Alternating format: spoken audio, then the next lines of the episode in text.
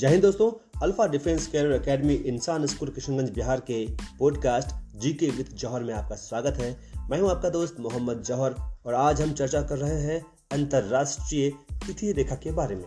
दोस्तों 180 डिग्री यामयोत्तर को अंतरराष्ट्रीय तिथि रेखा निर्धारित किया गया है।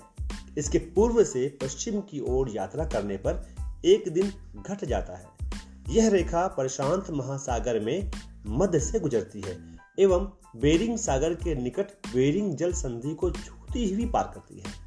बेरिंग सागर या फिजी द्वीप समूह के निकट द्वीपों पर एक समान तिथि रखने के लिए अंतरराष्ट्रीय तिथि रेखा को मोड़ दिया गया है।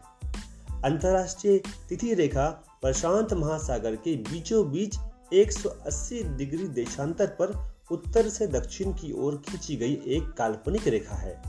इस रेखा पर तिथि का परिवर्तन होता है। इस रेखा का निर्धारण अठारह सौ चौरासी में वाशिंगटन में संपन्न एक सम्मेलन में किया गया। जब कोई जलयान पश्चिम दिशा में यात्रा करता है तो उसकी तिथि में एक दिन जोड़ दिया जाता है और यदि वो पूर्व की ओर यात्रा करता है तो एक दिन घटा दिया जाता है। तो दोस्तों, ये थी जानकारी अंतर्राष्ट्रीय तिथि रेखा के बारे में। ऐसे ही महत्वपूर्ण सामान्य ज्ञान के विषयों पर जानकारी हासिल करने के लिए हमारे चैनल से जुड़े रहिए और अपने दोस्तों को शेयर कीजिए। जय हिंद जय भारत।